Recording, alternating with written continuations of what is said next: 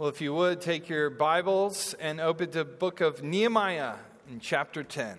Nehemiah chapter 10. Uh, if you're first time visiting with us, again, welcome. As Dalton has already welcomed you, we're glad you're here. My name's Philip. I get to be one of the pastors here at the church. This summer, we've been going through the book of Nehemiah together consecutively, and so we're, that's why we're in chapter 10 this morning, seeing again expectantly that God has things for us here and ready to receive from Him what He has for us. So we're in Nehemiah 10. If you've been following along, we have been following the story of exiled Israel returning to Jerusalem after a long period of being away. They've been out of the land that God had promised to them because of their own decision to leave God. And so God allowed them, or God brought them to a time of discipline where they were away. And, but now this this book tells us the story of him bringing them back. But they're not back, back. They're still, as we found out last week, under foreign rule and power. They're under the rule of Persia. So they're still kind of exiles at home.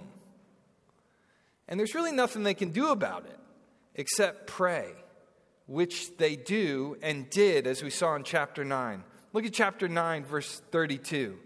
Now, therefore, they pray, Our God, the great, the mighty, and the awesome God who keeps covenant and steadfast love, let not all the hardship seem little to you that has come upon us. And then look down at verse 36. Behold, we are slaves this day. In the land that you gave to our fathers to enjoy its fruit and its good gifts, behold, we are slaves, and its rich yield goes to the kings whom you have set over us because of our sins.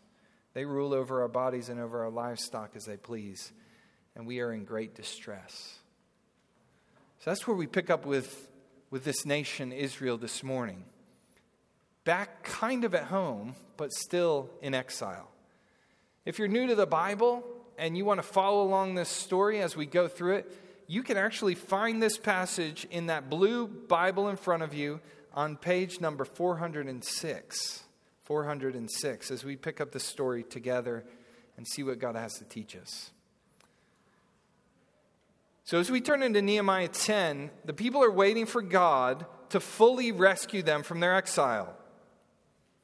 But as we'll see, just because they're waiting, that doesn't mean they don't do anything. What they've been learning from reading God's word together is that there are some changes that need to begin right away even as they wait on God to change their circumstances.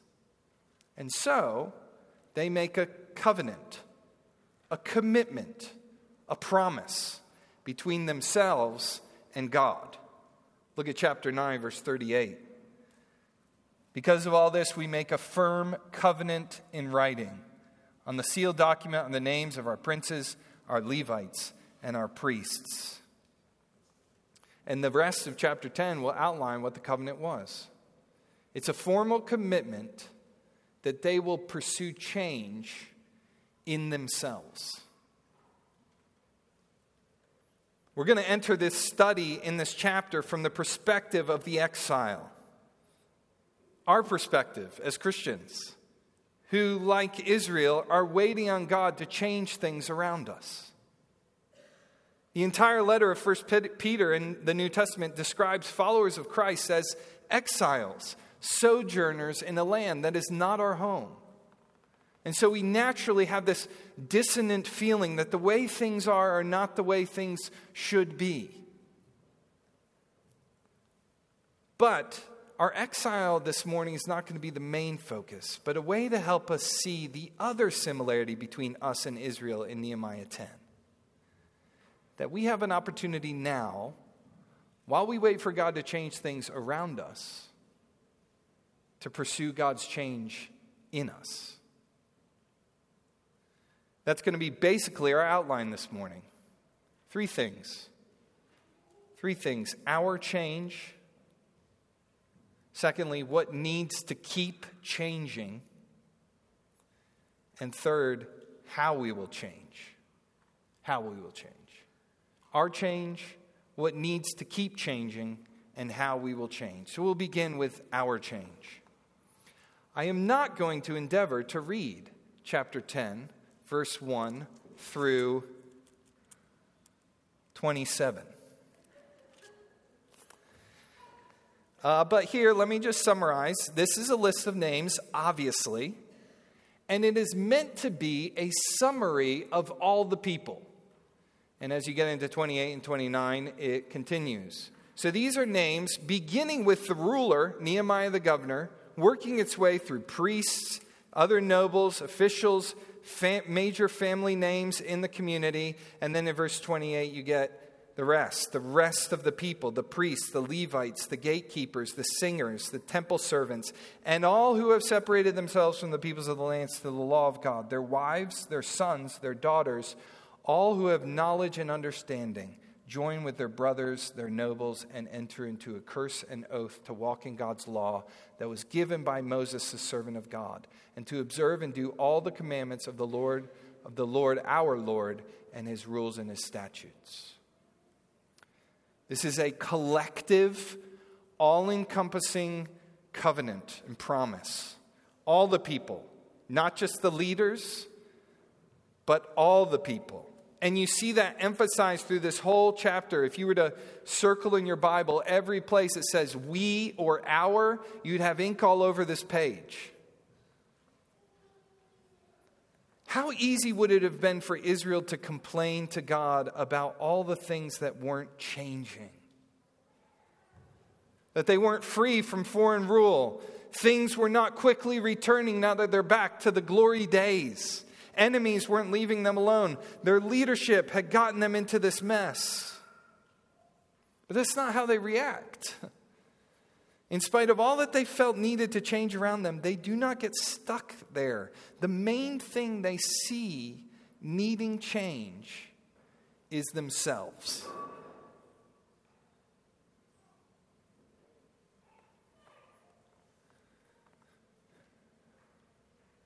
To be willing to have our attention turned from what needs to change outside of us, to accept instead what needs to change inside us, that's a step of humility and faith. It's a step of humility because we are, in doing that, agreeing that our issues are a higher priority for our attention than our neighbor's issues. In other words, we are saying in making that step that I need as much help as, if not more, than the world that I live in. If you came this morning desperate for change, we, we hope you find people here to connect with this morning who are obviously just as desperate for change as you are. You might see pretty faces. You might hear pretty voices singing, but we, I assure you, have got our issues. We have even bigger problems than leaky pipes that you confronted on the way in the door in the back. We all need Jesus to change us. Admitting that is not just a step of humility, it's a step of faith to turn our attention away from all the problems in this world that we're afraid of, worried about, upset over, to instead focus on our own problems, that requires believing that God has a plan for all that other stuff. Changing everything else is not our responsibility. Okay, am I advocating and making that statement? That the church be a place that sticks its head in the sand and ignores the problems of our society? Absolutely not. But I am suggesting that the way you and I begin to make a difference in this world is to begin by seeing that we are part of that world. The same thing the world needs is what we need. And when we grasp our need of God to change us, we will then be ready and prepared to engage with the world around us in an empathetic evangelism.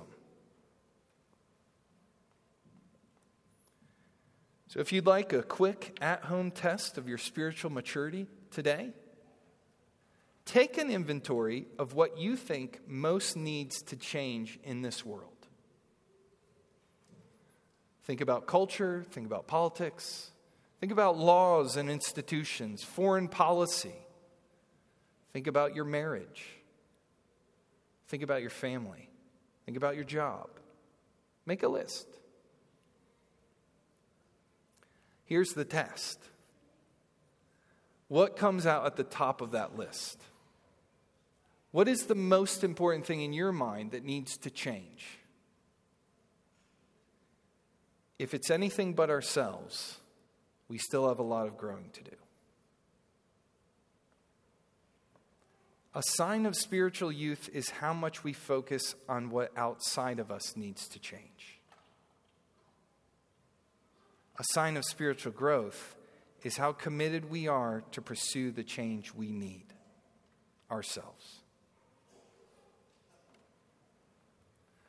So I just want to release the pressure and say it is okay that we never become a church that has all its stuff together. That's not a good ambition. It's better than okay that we are never a church that has all its stuff together. It's just simply true that we're never going to be a church that has all its stuff together. Yes, we endeavor and want and pray, God make us faithful, but faithful is not perfect. If it was, we wouldn't need Jesus. And oh, how we need Jesus. We will know we are owning our need to change when we freely confess to God and each other where we are broken and where we have fallen. Where am I broken? Well, I know I'm broken because in this area that I see a sinful tendency in my heart to judge people who keep opening up about things they're limping along in, things they're struggling with. I judge them instead of moving towards them and wanting to see God's grace given to them and help them as it has helped me. And I trust is still helping me in areas I so badly need and am limping along in. So I want that to change about me. As long as I carry a judgmental spirit toward my brother and my sister, I'm not helping us change. No one needs me and you as their ultimate judge. God is enough of a judge for all of us, and a better one at that. We need each other to remind and encourage us that God, the judge, brought his judgment down on his son in order to be just against our sin and to justify sinners like us and make us righteous. So when we talk about change, we begin with us, our change. That's number one. Secondly, what needs to keep changing? Now, I phrase this point this way deliberately to set expectations. Change is an ongoing process in our life. It is not something God expects we will set out to do this morning after we hear the sermon and then finish this afternoon. So if you're discouraged by how little you've changed, take God's patient view with you. From those who know God in Christ, Scripture promises in Philippians 1 that he who began a good work in Christ will carry it on to completion at the day of Christ Jesus. There's a whole lot of time between the beginning and the end. And God will use every part of it deliberately and intentionally. But if we do recognize we've stopped changing kind of altogether, really slowed, slowed down in that process like Israel had for such a long time, this is all a gentle nudge to consider that to be a Christian is to welcome God's process of change. Romans chapter 12, verse 1 and 2 says, I appeal to you, therefore, brothers, by the mercies of God, to present your bodies as a living sacrifice, holy and acceptable to God, which is your spiritual worship. Do not be conformed to this world, but be changed, transformed by the renewal of your mind, that by testing you may discern what is the will of God, what is good and acceptable and perfect. Now, in talking about change, as many people do, we could make this word change so generic as to be unhelpful to us in our daily life of change. So thankfully, we have Nehemiah chapter 10. Nehemiah chapter 10 gives us Israel's example of two particular areas to focus on in our change. What needs to keep changing? One is our distinctiveness from the world, and the second is our dedication to God. Our distinctiveness from the world and our dedication to God. Look at the, the call to change and the move to change that Israel makes in verse 30 and 31 to be distinct from the world. Start reading verse 30. We will not give our daughters to the peoples of the land, or to take their daughters for our sons. And if the peoples of the land bring in goods or any grain on the Sabbath day to sell, we will not buy from them on the Sabbath or on a holy day. And we will forego the crops of the seventh year and the exaction of every debt. And you got to know that, that they're thinking about God's law here. And so the things that they're moving towards to change are all stipulated in how God had called them to live as his separate and distinct people. And, and they're keying in on, we assume, I think it's good to assume, some major priorities that are they're alerted to. Wow, this is way out of accord with God's law, and so we're focusing in on that and pursuing change, along with wanting to be faithful to God's law as a whole. You see, if you put the average Israelite in a crowd of other Persian kingdom subjects, you might have been able to tell they were different by their looks or how they dressed, but not by their behavior before now. This was a problem because God had chosen them as a people who were to be set apart for Him, people whose lives and obedience to His law would make them stick out culturally. So they weren't to intermarry with other nations, not for racial reasons, but for religious ones. To protect them from allowing their allegiances to shift to foreign false gods that weren't gods at all. They weren't to work one day out of every seven in order to show that they could trust God for their provision more than their own work. They weren't to charge interest when they lended money to show that making money was not their MO as a people. Helping and loving people was. They were to let their land rest from agriculture every seven years as a way to communicate that God is a God who leads his people to find their rest in him ultimately. So, as the people heard God's word and his design for the distinctiveness of his people, they were realizing they were completely indistinct, and that needed to change.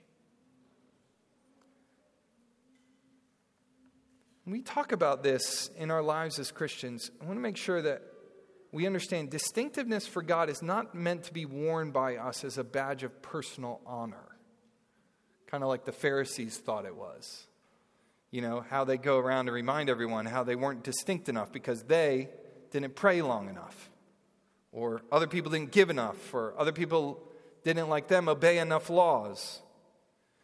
Now, distinctiveness is, is kind of just the, the natural outflow of a commitment to be faithful to God no matter what other people are doing. It's just the natural outflow of a commitment to be faithful to God no matter what other people are doing. So, for some of us, this faithfulness will mean we need to go more against the grain of our culture.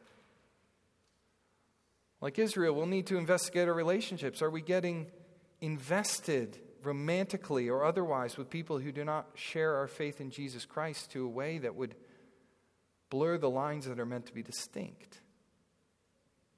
Or our priorities of business in our lives? Are we refusing to rest because rest doesn't turn a profit and so are becoming indistinct? What about the outcomes of our habits? Does the way we use our time contribute to us looking different or the same as the world we live in? Would your coworkers hear you talk about what you do and think their life is completely different from mine? Distinctiveness in this way is meant to communicate to people the goodness of God's design for his people which is different which is different from communicating to people the badness of how they are not following God's design for all people. I'm going to say that again.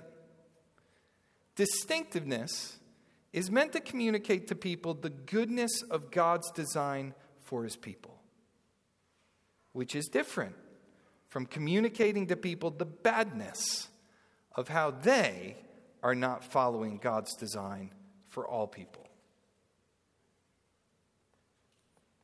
The New Testament writers understand the way we go about this against the grain life is in quiet and peaceable ways, the opposite of loud and aggressive ways. I was reading the Sermon on the Mount this week in Matthew 5, and I was just struck by how Jesus outlines what it is to live a blessed life. And he, he, he says all these things that you just would not think, like to be poor in spirit or to be merciful. Go through and read Matthew 5 and see what things make that list that you might be surprised by. And, and then I caught it, which I hadn't before, at the end of the Beatitudes. The next thing Jesus says is if salt stops being salty, it will become useless. In other words, Jesus is saying, by following these things I call blessed, to be merciful to people, to be a peacemaker in our communities, to be poor in spirit, and to raise other interests before our own. Jesus says that's the salt. That's what people are going to get a taste of, and they're going to realize this is different. This is Jesus infleshed in a person's life. I doubt it's going to be by the yard signs we put up. I doubt it's going to be by the posts we put on Twitter that get lost the second after they're made. No, it's going to be in the way of life that most depicts and models in a tangible and interpersonable way what Jesus was like when he was here and continues to be. Our distinctiveness is meant to communicate the goodness of God to our world. It's not just about being culture warriors that go against the grain, but it is actually for the good of our culture. The church has been equipped to be demonstrators to others that life with God is good, even though culture claims it's bad. The church is positioned to show that a life of love for others is more joyful, more rewarding, more meaningful than a life of love for ourselves. In our determination to not let money be our God, the church reminds the world that there's someone so much better to live for than money. Have we been thinking about our distinctiveness that way? Have we, thinking, have we been thinking about it as a way to, sh- to be an opportunity to show good to the world? It can be so easy to slip into pride when we see that we're being or acting different from others. People do not need us to tell them all the ways they need to change. They need us to show them how good it is to welcome God's process of change in our life. And we gotta be the people that they see that from. It's gotta be evident to them that we want what is good for them because God is good, not so that they can be quote unquote good like us. Church, let's seek to live against the grain of our culture, but also for the good of our culture, so that our community will see how good God is. The Israelites' pursuit of change altered their position in the world from being like the world to being more like God. And this pursuit of change also led them to be dedicated in a new and fresh way to worshiping God, which is the other way we need to keep changing. We need to keep changing to be dedicated to God, not just distinct from the world. Look at verse 32 through 39. We also take on ourselves the obligation to give a, yearly a third part of a shekel for the service of the house of our God. For the showbread, the regular grain offering, the regular burnt offering, the Sabbaths, the new moons, the appointed feasts, the holy things, and the sin offerings to make atonement for Israel, and for all the work of the house of our God we, the priests, the Levites, and the people, have likewise cast lots for the wood offering to bring it into the house of our God, according to our fathers' houses, at times appointed, year by year, to burn on the altar of the Lord our God, as it is written in the law. We obligate ourselves to bring the firstfruits of our ground and the firstfruits of all fruit of every tree, year by year, to the house of the Lord. Also, to bring to the house of our God, to the priests who minister in the house of our God, the firstborn of our sons and of our cattle, as it is written in the law, and the firstborn of our herds and of our flocks and to bring the first of our dough and our contributions, the fruit of every tree, the wine and the oil, to the priests, to the chambers of the house of our God, and to bring to the Levites the tithes from our ground. For it is the Levites who collect the tithes in all our towns where we labor. And the priest, the son of Aaron, shall be with the Levites when the Levites receive the tithes. And the Levites shall bring up the tithe of the tithes to the house of our God, to the chambers of the storehouse For the people of Israel and the sons of Levi shall bring the contribution of grain, wine, and oil to the chambers, where the vessels of the sanctuary are, as well as the priests who minister, and the gatekeepers and the singers. We will not neglect the house of our God. Just by way of background, if you're totally unfamiliar with how the Israelites went about worshiping God, this is kind of an insight. There were different people set apart for that, like Levites who helped with that, and priests who also did that. So that's what's being mentioned. And then the whole people were called to provide for that system through a, a giving of what they had for that. You see, worship was God's centerpiece for Israel's life.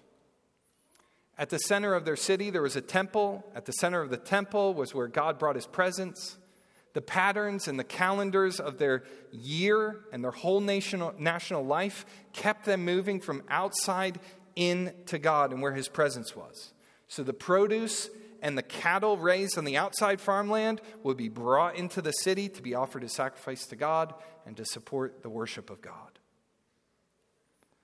Now, we're, we're meant to see that this, all of this new dedication to God's worship, was going to be a radical shift for Israel. They were promising to return to God centered worship from what they had been doing, making themselves or other things the objects of worship. As the last phrase of the chapter indicates, a focus elsewhere had led to the, the, the neglect of the worship of God. So now, Israel is committing to make God central to their lives again. They will think about money as God's, God's money. They will think about their possession as God's possessions. They will think about what is needed for the community to be able to worship God, and they will give to that. They will think about the natural center point of their lives as God, and God's worshiping God's worship, the organizing principle of their activity as a people. Notice how central the corporate worship of God was. Everyone understood that everyone was to be involved. Such a different picture, isn't it? Such a different picture than, than the individualized approach to worship that says all we need is me and Jesus. It says something about God. It says something important about God when one person decides they'll organize their personal life toward worship. It says so much more about God when many people gather and organize their lives around others in worship to the God who gathered them.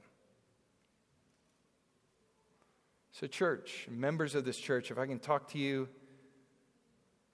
for a second, your committed involvement to the local church here is vital for our worship to God. That's for all of us. That's for members who have committed here, or if you're visiting from another church and you're thinking about your involvement there, or you're trying to figure out where to be a committed member of a church. Why is it so vital that you're committed for our worship? Because the church is where God has made his dwelling in Christ. He chose to put himself at the center of his people and unite himself to his body. If you want to be dedicated to worshiping God, you've got to come to church. Am I saying we can't or don't worship God in other parts of our lives? I'm not. Am I saying that by coming to church we earn God's favor? I'm not. But God's word is showing us that when we gather with, with God's people, we participate in a special way of worship that God has designed for us. For those of you who have committed yourself to this local group of Christ followers, thank you. Your dedication is providing me and others a tangible way where we can gather our lives around the organizing center of God and His worship. Thank you for being willing to keep changing. Thank you for not putting self and selfishness in such a place that it wins over your heart. You keep coming, you keep giving, you keep serving. Thank you for sacrificing out of what God has given you to provide for me and Mark to give our full time attention to leading in worship. By your attendance, your involvement, your committed prayers, your constant care, you are encouraging the rest of us to see that the church is where we can change. The church is where we can grow and participate in whole life worship of God. So let's keep welcoming the fact that we need to keep changing. We need to keep changing in our distinctiveness from the world, changing in our dedication to God's worship. And because of Jesus Christ, we can be comfortable owning where we need to keep changing. We don't need to be defensive about that. As a pastor in this church, I have a special opportunity to example that by welcoming any of you to talk to me and other pastors about where you think we as a people need to grow in these ways. I got to have two conversations this week that helped me so much in leading and pastoring in those particular areas. I'm grateful for the people who came to tell me about it. And I would happily have more with you if you have other things. Our change needs to keep happening. How will that happen? Well, that's our last point. How will, how will we change? How we will change. And under this point, I want to highlight God's means of change. I'm going to repeat them in a second, so if you don't get them right now as I list them, don't worry. I'll go through them again. How we change? We change by God's means grace, truth, spirit, obedience, and each other. We change by grace. Grace makes change possible. Israel in their life together had just been, although we don't read about it in Nehemiah, we know because of their calendar, they'd just been rehearsing God's grace in their lives before this. They had only days before observed the annual Day of Atonement that Chris read about in Hebrews 10, where a sacrifice was made every year for the forgiveness of all the people, and a scapegoat was sent into the wilderness to remind them that through sacrifice, God's judgment for their sin would fall on another. On this very day that we're reading about here, they prayed that God would give grace again toward them. Give them grace to continue returning to Him, even though they knew they had continued time and time again to turn from Him. Given how much turning they had done, and how much falling and coming back and falling again that they rehearsed in chapter 9, you might wonder why Israel would come back again and again and again and now be back again to seek to renew their covenant with God. Hadn't they learned they were a hopeless cause? Didn't they have enough evidence to conclude that they'd never get this right with, with God on their own? Don't we all? Their inherent sense of their own goodness is not what brings them back, it is God's grace. His reliable pattern of welcoming back any who come in confession, repentance, and seeking his change.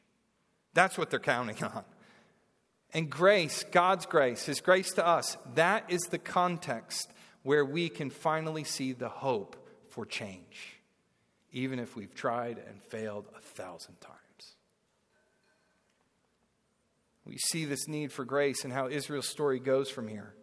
All the things they will set out to do in chapter 10 will stall out. The Old Testament will end and the New Testament will begin with this nation still in exile under foreign enemies. This old covenant could not bring the change they needed.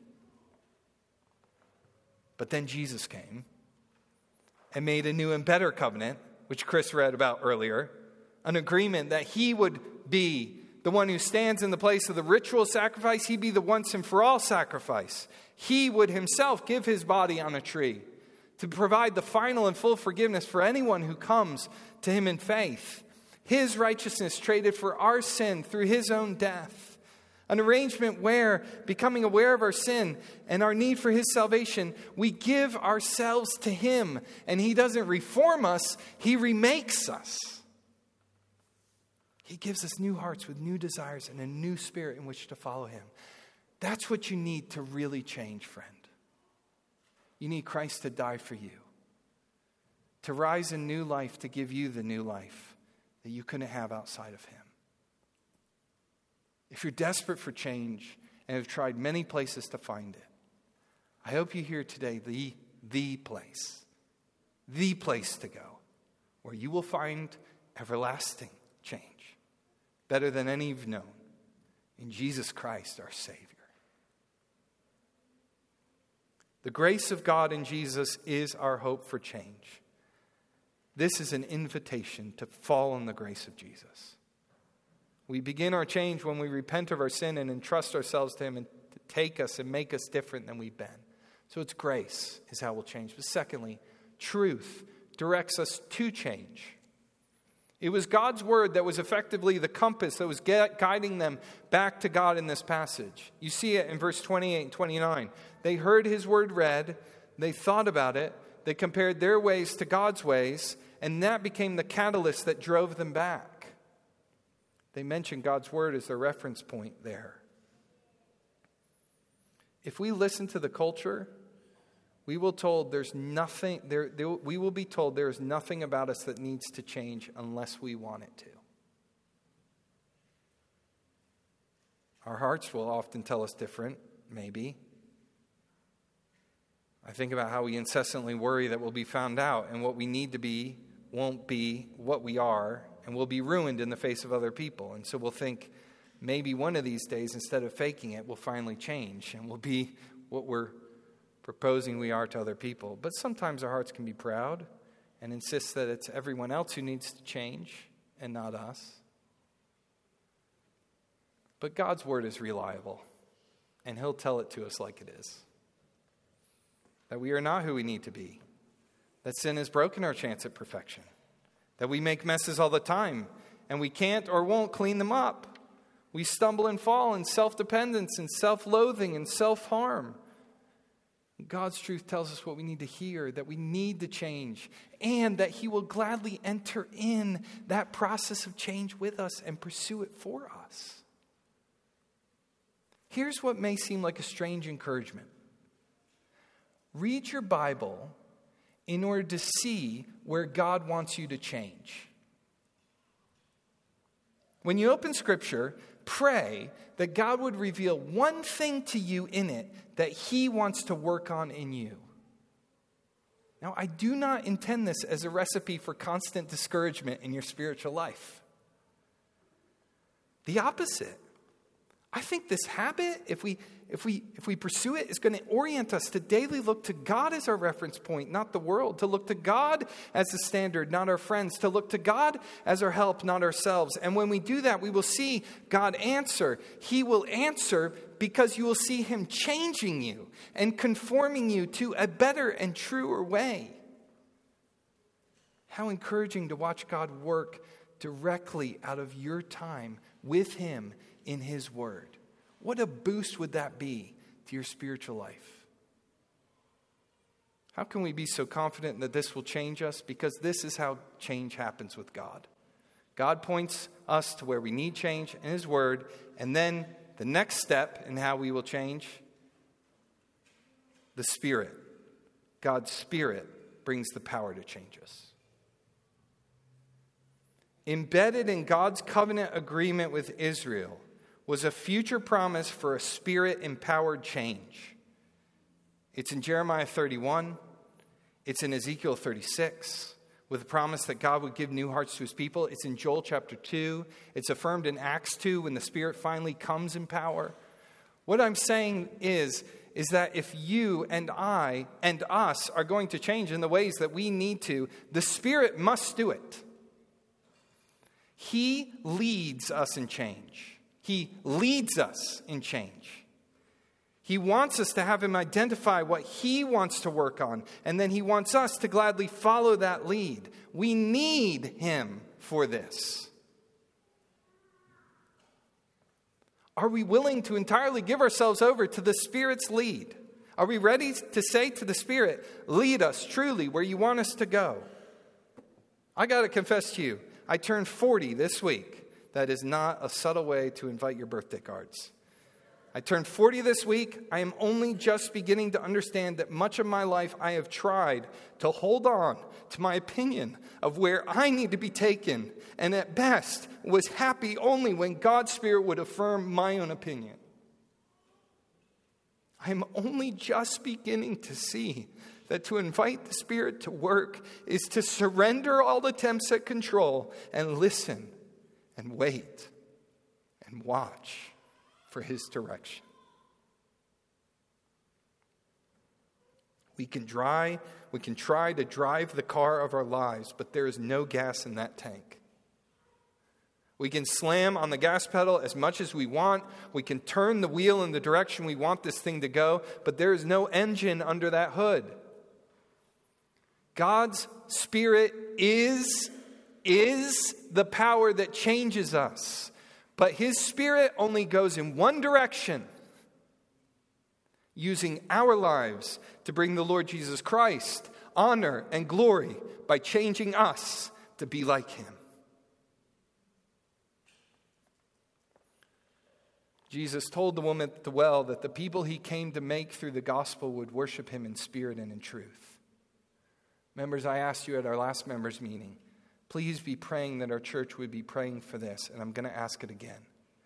That we would be a people built on God's word, led by his spirit, and that God would let us see how he answers that prayer in ways that bring him glory built on God's word, led by his spirit, and that God would let us see how he answers that prayer in ways that bring him glory. The next way we change is in obedience. Obedience. This is how we change. Obedience is our response to God's pursuit of change in us. Israel made the covenant as a way to formally commit to obedience through change. As we just saw, grace had to precede this, or there would be no possibility for change. Where grace is active, obedience does follow. God had a point and a purpose for bringing forgiveness through Jesus Christ. He wanted to give us a new life of sanctification, of service to Him, different from the old slavery to sin. But obedience to God will require commitment. Obedience will require commitment because the world, our flesh, and God's enemy all oppose us in this. To obey God is to go against every other major entity in our lives. Obedience doesn't happen by chance or accident. It's not the kind of thing we can set our hearts on cruise control and follow. Look at Israel's slide and be aware that the gravity of culture acts powerfully on the unexamined life. When we talked about where we need to change, distinctiveness and dedication to God, what did God's Spirit identify in your life? What needs to be different this week than last? What habit of sin needs to stop? What will you do about it? Are you willing to make a promise to God that you will pursue the change He says needs to happen? Are you willing to make a promise to God. That you will pursue the change He says needs to happen in your life. Anything less reflects we aren't yet ready to obey. Make the promise and let God know that you know you need Him to be true in order to be faithful to your promise. You need His grace to help you in obeying. You need to know and be reaffirmed and helped that even if you don't obey, He will not stop forgiving us. But His grace does call us to make every effort to love Him with all our hearts and our minds and our strength because this is what Christ has done for us, this is what Christ has done in us. Obedience is how we change. Lastly, together is the place for our change. From the rulers to the farmers, Israel pursued change as one people. They were distinct in roles, everyone had a different part to play. They did it all together. And this is a shadow of what would come about through Christ here in this church. Jesus' body was broken, and his blood was poured out to make one new people, including some from ethnic Israel, but many from many other nations. This new people will be where Jesus comes to live this new people will be where God goes to work on true and lasting change in the world. In the new covenant, Jesus' body, the church, becomes the context where his change occurs. God says we need Him and we need each other to change. I need you for my change. You need me. We need each other.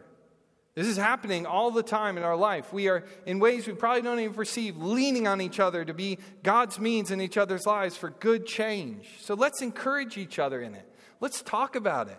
Let's talk openly and it not be weird when we say, Let me tell you what God is teaching me. Let's talk about how much we want to grow. Let's talk about how our perspective on life is shifting to be more about God. You don't got to be embarrassed by that. That's fuel for us.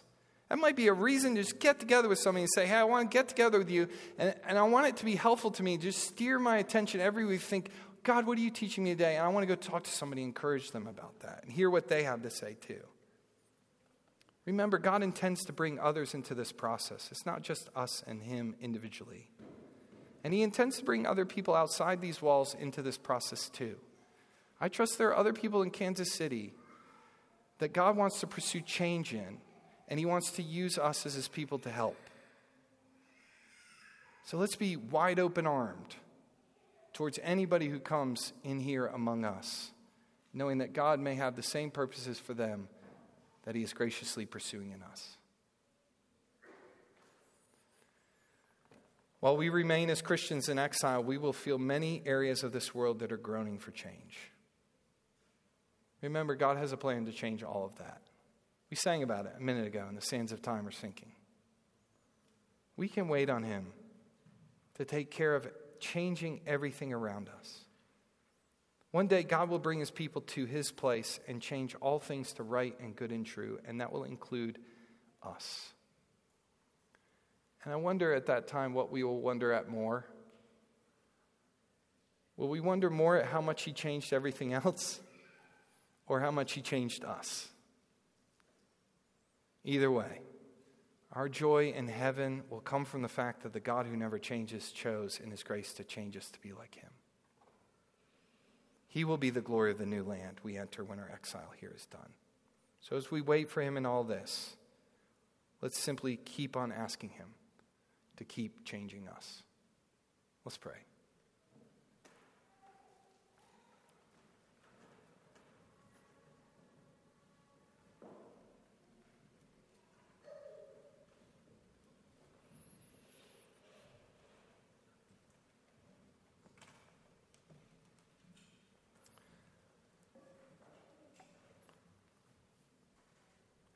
Lord, your process of change is, is not meant for our frustration. It's, it's not meant for us to look at ourselves after this time in your word and go out discouraged because we're not where we need to be. God, we recognize that your process of change is a gracious invitation in Jesus Christ to become what we could not be without you. Lord God, having heard of how you pursue change in us, Lord, give and work in our hearts to accept this and receive it and pursue it. Give us grace in this. Give us truth in this, your obedience in this.